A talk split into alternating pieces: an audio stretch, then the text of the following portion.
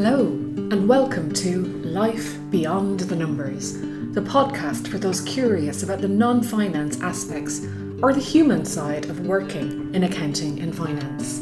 I'm Susan Nicriadon, and while I believe there is beauty in balancing a set of financial statements, the intricacies that underpin the workings are wondrous. The real beauty for me is in working with people the intricacies that underpin our workings are wondrous too, and not one particular combination of input or formula will ever generate the same result. Join me and my guests as we place a lens on some of these wondrous intricacies that make us unique, and as we share insights, knowledge, and strategies to inspire your life beyond the numbers. Well, today I'm joined by Kim Bowden. Kim, I'm delighted to welcome you to Life Beyond the Numbers. Thank you very much. Happy to be here. Great. Well, Kim, you believe finance makes a difference. Tell me how. I, I mean, any good finance team, you know, we should all be doing good financial management. We should be having sound, reliable, all that stuff that you would normally hear about accurate, timely management accounts.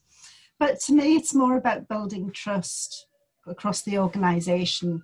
Um, you know, we want business budget holders to make good decisions, but in order to do that, it's to me, it's about connection and building relationships. And I mean, I work in the charity sector because I'm interested in the organizations that I work in. And I really want my team to be like that as well. So, you know, feeling a part, being interested, asking the right questions, I think helps raise the profile of finance within an organization. And what about those that work with you that may not see finance as making a difference? I've had conversations in the past when people have said, actually, it doesn't matter that I care about the organization, I'm here to do a job. And maybe in that role, that particular conversation, maybe he was right because of the role that he had. I just think it's such a shame if they don't. And I feel like that. You know, we're, we're not the best paid people in the world. I, I may a little bit idealistic when I think that people come to work for charitable organisations because they care about the charity. And I think the successful jobs that I have had have had that kind of culture within the finance team. Mm. But what about the wider organisation as well, Kim, that would see finance as adding value or not? Takes time. I mean, I've worked in organizations which did not see finance as adding value. One organization, it was like, you know, never go to finance team because they'll be really awkward and bureaucratic and green pens over everything. And actually, that was probably one of the organizations when I did really begin to understand why I work in finance. I mean, I'd worked in finance for know, 20 years, I suppose, by that point. And that was at a university. And we had research contracts that didn't cover costs. We had commercial contracts with the US government that didn't even cover costs. And that was because the academics basically went away and did their own thing and didn't involve finance. So, actually, elbowing your way in, pointing out that if they could cost this properly, oh, and finance can do that for you, and help you with this. Um, not only takes the you know financial burden from them but means that they have got more ability and it, it's about building a partnership with them. I love that job. I would had i not moved to london i think i possibly might have still been in that job because i loved working it was the first time i think i'd worked with people who were very passionate about their subject and dedicated to their subject and where that finance could connect and make a difference there. So that was really important job for me. Wow, that's that's kind of cool. And you said that's when you knew why you wanted to work with finance or why you worked in finance. What yeah. exactly was the not wanting to quote your, but it is about bringing the numbers to life and bringing the, story to life. Not even just in management. I mean, you know, we spend a lot of time talking about redesigning management accounts, but at the end of the day, it's budget versus actual. But it's all about the things around that that make the difference and being able to tell the story. And I will never understand physics. But actually, doing business plans with the physics department to get big budgets from research councils, it meant that you could step out of being locked away in the finance team and work with them. Yeah. And actually yeah. feel part of and feel part of it. Yeah, absolutely. Because you know, I think probably in the very old days, finance were like in this golden corridor that you never went to finance unless you had to. And life's so much different now. Thank God, so much different now. Yeah. I, I always find it interesting when you meet people and the first question is, What do you do? As if your work defines you. And I'd actually be really disappointed if I was defined as an accountant or director of finance and ops because that's that's not really who I feel. I fell I fell into finance almost by accident because I was I did my O level at school. That was a complete fluke. It was because when we did our O levels, you had three choices. You had accounts, you had biology, which I wouldn't do because you cut up frogs in biology and I wouldn't cut up an animal, or French and I wouldn't do French because part of my family's French, and that was my only act of teenage rebellion. So I did accounts just by default. It, so I fell into this by accident. I was good at it. It always amuses me when youngsters say, oh, I don't know what I want to be when I grow up. And I think, God, I've worked in finance for 40 years and I'm still not sure what I want to do when I grow up. So it's just, it's just yeah, I'm not. I really don't want to be defined as a finance person. I'm way more than that. and that is what life beyond the numbers is trying to do. Yeah, yeah, yeah definitely. It's prove yeah. to the world that those that do do finance or anything that we're not defined by what we do, but who we are. Yeah, absolutely. And I think the more that we can be who we are at work, the better the finance function can be. And and every function together. Yeah definitely. Yeah. Yeah. Yeah. It's hard to believe, Kim, that you started out in finance over 40 years ago. what was your first job like? Um, my backstory is quite unusual. I left school at 16 because, well, largely financial, but most importantly was I wanted to do, I did accounts at O level and I wanted to do accounts and economics A level. And at that time, my school didn't do that. Oh. So I got um, an office junior job at um, Berghaus Clothing and they put me on an ONC in business studies. And I had, I wish I was still in contact with her because I had the best boss ever who saw something in me and spent time with me to support my training, support my experience. And because it was a small organization, it meant that I did everything within the finance team. You know, and I, I, I worked in sales and you know all the rest of it because it was a small organization at that time. And I mean, it was her that said, you know, you need to move on. So once I did my studies, um, and then after that, I did ACCA. She's like, you need to move on because we can't, you can't teach you anything else. And she basically pushed me out the door. And I think that's just so lovely in a manager who is thinking about the career of a person. And I try to do that. I mean, I, I some of my most successful or you know satisfaction has been when I've seen people grow in the teams. So that's what I very much try to do. Mm. Yeah, but yeah, Avril, Avril was great. I, I wish I I've yeah, I'd love to get in touch with her and say, "Hey, look at me." and uh, and obviously through you've moved jobs over the yeah. years and you weren't always in the charitable sector. Is there a big difference between the sectors kim? I think finance is finance. You know double entry bookkeeping is the same regardless. Financial controls are the same regardless. I think there was a, a myth at one point that the charity sector and the commercial sector were very different yes, okay, we're not motivated by profit, but we are motivated for value for money and making best use of resources. And frankly, it's all the same. So I don't think there is that much difference. I think charity sector was often seen as like lax and not having the controls in place. But again, I don't think that's the case anymore. My first not for profit job, I moved from a car dealership when I was a dealership accountant of maybe nine uh, car dealerships in, in Scotland to a housing association. And so I went from where somebody was spending £15,000 on a Volvo to somebody who couldn't afford £200 rent arrears. And for me, that was a culture shock. Uh, moving into the sector and realizing that life was very, very different for some people. Because I was like, what do you mean they can't afford £200 rent arrears? I think that was kind of the, uh, it was a journey for me uh, rather than a journey in terms of the financial management um, mm. side. You were saying the, the difference between commercial and charitable or not for profit. I mean, accountability is huge Absolutely. in the not for profit sector. Yeah, yeah. I mean, to all of our donors, you know, not just uh, restricted grants, but you know, to Mrs. Smith who gives five pound a month.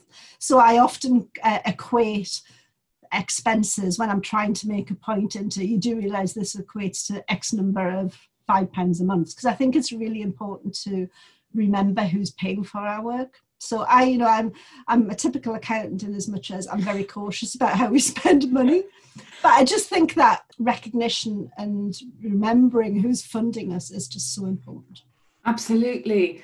And you're an accredited counter fraud specialist. Specialist. I am. I did a course last year.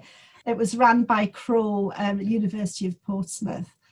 God, it was fascinating. I've done over the years a number of fraud investigations in my jobs from a very much a financial control perspective. I haven't done it from a legal perspective. So I had the opportunity to go on this course, which was fantastic. And, you know, it's the sort of thing you don't want to practice because that means there would be some sort of fraud in an organization that I worked in. But if that ever did happen, I know exactly how to uh, produce a case file so we can give it to the police or action fraud so, so um, fraud will be taken.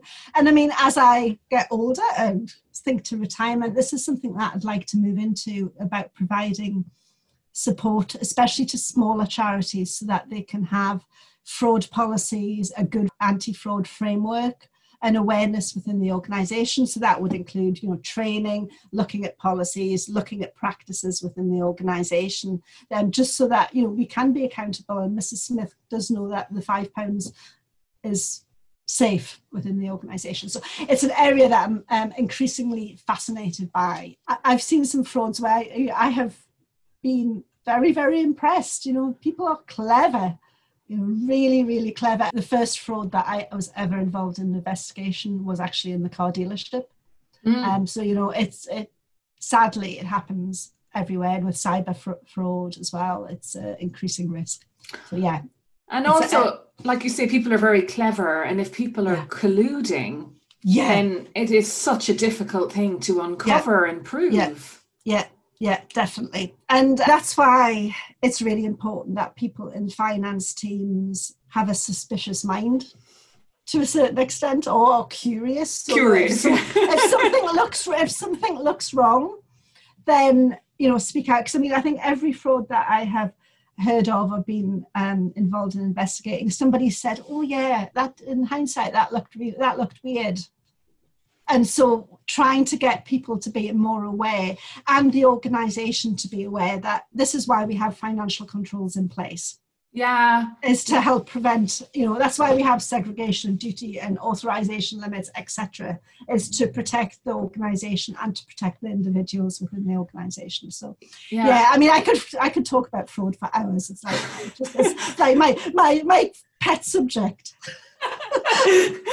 but no, I, I, think I could as well in a way. But the wh- whistle blowing, though, I think often it is really difficult also for people to blow the whistle when yeah. they when they feel something is going wrong. Yeah, and you know they don't want to think badly of their colleagues. That's part of an organizational culture about being able to speak out and being feeling that you will be protected and being psychologically safe and able to do that. I mean, one of the things that at Friends of the Earth um, we're, we're very keen on, and you know, we're not perfect, but we're improving, is having a culture where people do feel protected, psychologically safe, and able to speak out not just on whistleblowing but you know grievance policies and things like that to improve the culture within the organization it is frustrating because so often the signs were there and people just didn't join the dots. Mm. So yeah, that's my longer term plan. The fear, the psychological safety, it's an interesting one because I guess the culture has to come from the top that it does yeah and you know and that's all about being authentic being open sharing early. Obviously the last couple of months have been slightly uh, unusual and we've been through lots of challenges within organizations as i'm sure everybody has. And you know we haven't always got it right. We've put things in place which have changed very quickly and we've had to adapt as we go through. And you know we're not perfect. We'll get it wrong and actually feeling confident enough to say sorry you know my bad. We misinterpreted something or this isn't what i thought. I think it's quite it takes quite a mature slt to have that mindset. I was going to say it's quite grown up. Yeah, it is quite grown up. And if, you know i'm not saying that that's not like behind the scenes angst but yeah we, we're trying. We're trying really hard. Staff must yeah. recognize that kim yeah, I think so. We have interim CEOs at the moment, and that's basically been their focus is about having an organization which is more mature, has the, those principles in place so that we can be, so that we can learn from each other. You know, SLT, just because in this they're in these positions doesn't mean we'll always get it right. We're, we're stronger when we work together. So what we're trying to do is empower people to, um, you know, speak up, not just on whistleblowing and fraud things like that, but just within normal course of events. You know, the best ideas come from the bottom. Absolutely. rather than the top. Absolutely. Yeah, and yeah. and there's your diversity as well and inclusivity. Yeah, exactly. Yeah, definitely. Do you think Kim it's possible to find a dream job? I thought I've had my dream job a few times. Haven't we all? you know, I I think at one point I would have said yes. I thought I had my dream job. I'm no longer in my dream job. All jobs are great at times, frustrating at other times. You know, we don't live in this idealistic, rose tinted world. You know, jobs are sometimes awful. But that doesn't mean that they're not great organizations to work in. I just think the, the idea that you'll get your dream job and you'll work in it for the next 10 years. For me, certainly, it is an outdated mindset. I just think you learn more when you grow and you get new experiences and you meet new people. And the cha- that's the challenge for me is meeting new people and new organizations. Mm. And uh, I wonder, has everyone heard of Friends of the Earth? Maybe you tell us a little bit about what, what it is you do. Friends of the Earth, is our 50th birthday next year. Ooh. Um, we are working obviously on climate change. We work through grassroots um, local groups because what we're trying to do is um, empower local groups to take responsibility and action within their areas. We also work at political level to push through legislation changes and to protect the environment. So, yesterday in our meeting, we were hearing about Northern Ireland and they've uh, got a climate bill that they're putting through the, to the Northern Ireland Assembly. So, it's a whole gamut of coming at the climate change and trying to improve tra- climate from different aspects. So, key wing, wins recently are fracking, so stopping the fracking in Lancashire, and also more recently as well, the Heathrow win.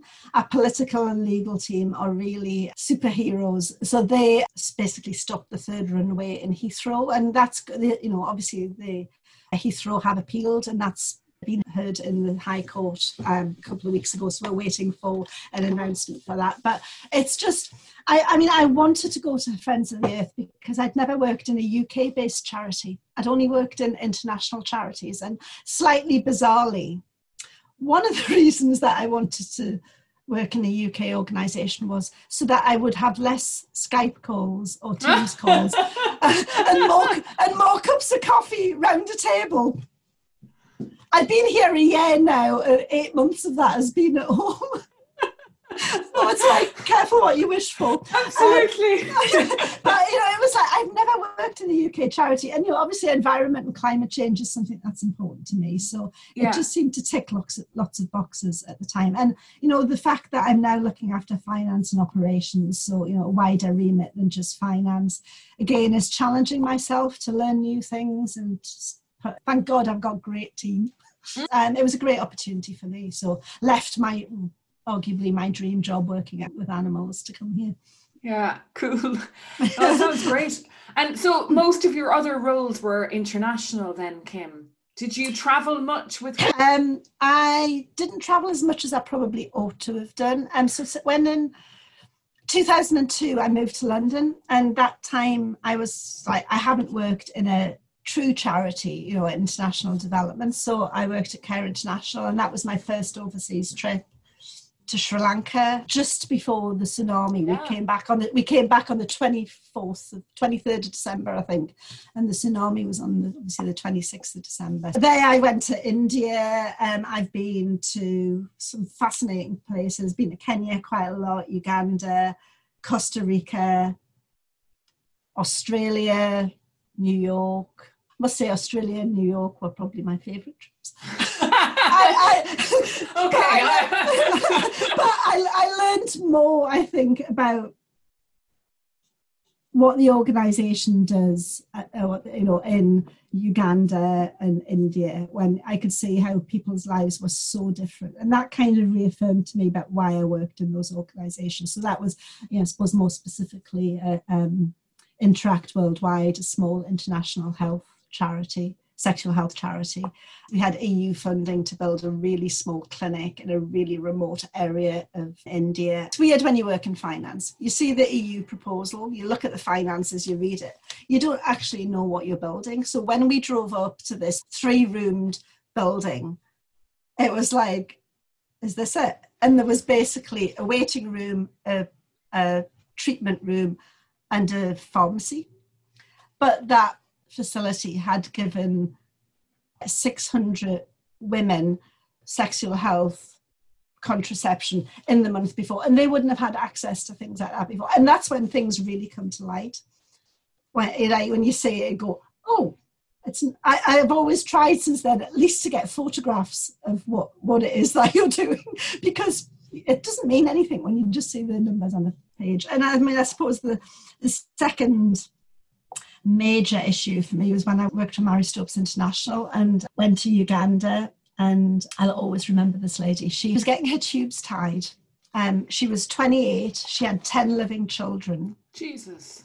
And she, I mean, obviously, it was a major, major thing for her. And it meant that she, we talked obviously through interpreters uh, beforehand. She said she will be able to provide more opportunity for her children now that she's not having any more children. So, you know, I'm very keen that people have choice in life. And I mean, we made, I know we made such a difference to that individual woman. So going from a 230 million pound organization to, I know we affected this woman's life is really powerful. That is very powerful. Even yeah. listening to it yeah, yeah. powerful. It was, it, uh, I must admit, I was slightly queasy after seeing the operation, but she was fine. She recovered more quicker than I did. Wow. But yeah, yeah, it was. I've, I've been incredibly lucky to be some fabulous places. And what about maybe not places being a nightmare, but organizations that were. It's not all been rosy. I have worked in organizations where I've made the wrong decision to move and I've, I've moved for the wrong reasons. I worked in a school where the culture of the school was not the enabling supportive organization that I would like to work with. It was the exact opposite of that. And I should have trusted my judgment because the interview was horrible. I came away from the interview going, well, that wasn't a good interview. That was horrible. And then they offered me the job, and I thought, oh well, you know. It's funny, isn't it? And that that should have been a sign to me that that was the culture of the organisation. So I went from there to World Animal Protection, and when I had the interview at World Animal Protection, I didn't get asked any questions about financial management or experience. I got asked about culture and you know how I like to manage, what I want from an organization. So then I knew immediately it was a good fit. Whereas this uh, this organization was just you know, borderline bullying, very negative. And I work best in organizations where I feel supportive, I feel enabled, and I can do so to my staff team. And that wasn't like that. And I was there for nine miserable months and left. Mm, mm, you know, mm. and so you know, my learning from that is trust your judgment. Mm. You know, trust your judgment when you go for interviews. That um, if it doesn't feel right, it probably isn't. And just having the, I suppose, the confidence to not take that job. Mm. But also, yourself. how long do you stay? If you didn't get the warning signs, yeah. I don't know. I mean, I, I, I was getting to the stage where I think it was affecting my mental well-being um, and my confidence in my job, actually, and the ability to do the job. And I think that was a sign to me that it was, you know, I mean, I don't subscribe to the theory that you know, you would move within a month or anything. I, I gave it time. And I just got to the stage where I wasn't happy. I was losing confidence in myself. And you know, I've struggled with confidence sometimes in my career before, and I knew, I just knew it just didn't feel right. And I was at a stage where I was thinking of just leaving. And I mean, I've worked full time since I was 16. So leaving a job and not having a full-time job was a major kind of thing for me but i was thinking of just doing a short-term contracts and just leaving and then this job came up at world animal protection and that was my dream job and i was you know, delighted to uh, see it to move there. And um, how would you advise people who find themselves in difficult work situations kim? I think um, ideally speak out to your line manager and or your you know whoever or, or confidant within the organization um, to tell them how you feel we had a close circle of people who could talk about how things were. I think that there's a difference between being with an organization where you think change will happen and being in an organization where you're the round peg in the square hole square peg in the round hole. And you know that they're not going to change so you need to you need to go. And um, you know i spoke at, at this organization about how i felt but you know it was such a undermining culture that it just wasn't going to change. So yeah definitely speak out. Speak to people in other um, organizations and you know peers and friends that you have throughout your career and just sense check is it you or is it them? And then if it is them and there's no sign of changing then have the confidence to move on. And you know it was an interesting experience. I learned from it wasn't the happiest time in my life but actually i'm still in touch with two really close friends who i met there oh, cool. so you know there was some positives that came out of it i think difficult experiences you also make good friendships often yeah, don't you? you you bind together definitely. yeah yeah yeah to support one another yeah definitely we talked about dream jobs, but dream job titles. Hmm, my best job title, which is obviously an unofficial job title. Somebody called me Queen of Finance. I love that. I really want that to be an official job title. And I mean, obviously, he was probably being very sarcastic, but it stuck. I like that. I want to bring that one back. Somebody called me Princess Bad News one time. Because every time I came into their office, I had bad news for them. That's not so good. yeah. Queen of Finance. Yeah, I, I, I've only been at Friends of the Earth for a year, so maybe I'll wait until another year before I bring that in. Work-life balance, Kim. I think this means something different to everyone. So, what what does it mean for you? How do you know you have it or don't? I think for long parts of my early career, I didn't have it. Um, when I worked at the university, because I loved that job so much, I used to probably go to work every day, including the weekends. And, you know, one of the days the security guard said to me, Why weren't you in on Sunday? It was like, Oh God, I know I haven't got this right. I'm a hard worker and I'm dedicated to my job, but I don't want to. I, and I've had jobs when it had work has seeped into my personal time in as much as I've been stressed and I haven't been able to sleep and you know all you're thinking about is work that's that's not a good place to be. I'm not saying that I don't occasionally uh, fall into that but it's having the time to spend I mean I think you know the last couple of months have shown us that spending time doing things with people you love and being able to take time to read books and go for walks and go for runs and do my ultimate many crafting projects and cook and things like that. Makes you more productive at work. You know you can't keep working all the time and you need to have a break and and use the other side of your brain.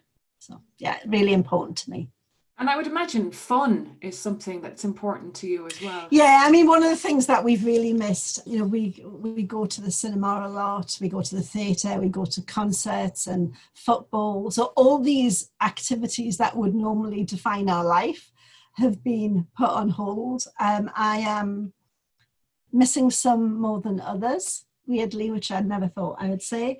But just being able to do things like that, go out for meals, go out for meals with friends, well, Kim, just maybe one last question. If there are people listening who are interested in pursuing career in the non-profit sector, is there any advice you would give to them? I would say get experience. Obviously, you'll need to get your qualifications um, and, and you know the academic side, but work in organisations that really interest you move around organizations in different sectors, get used to the acronyms and the jargon that is slightly different in one organization to the other, but kind of fall back on your your financial skills and your ed- professional education because it's a really exciting, dynamic, interesting sector. And yes, we could all get more money working elsewhere, but you know, in terms of job satisfaction, um, you'll get way more job satisfaction working in this sector than I'm sure you will for a, a commercial organisation. Brilliant. Well, thank you so much for your time today, Kim. Yeah, no problem. If anyone would like to connect with you, can they find you on LinkedIn or something? They somewhere? can find me on LinkedIn. Yeah, no problem. Brilliant. Can, Yeah. yeah, and happy to, you know, for people who um, are maybe thinking of moving into not for profit or want to connect with me, I'd like to kind of pay back what Avril did to me and um, ha- happy to have a chat with people. Fantastic. Yeah. Great. Well, thank you, Kim. No problem. Take nice care. To see you. Yeah, Bye. you too. Bye. Thank you for listening today. And if you enjoyed our exploration of life beyond the numbers, please subscribe to this podcast and share it with others who might also be curious about their own life beyond the numbers.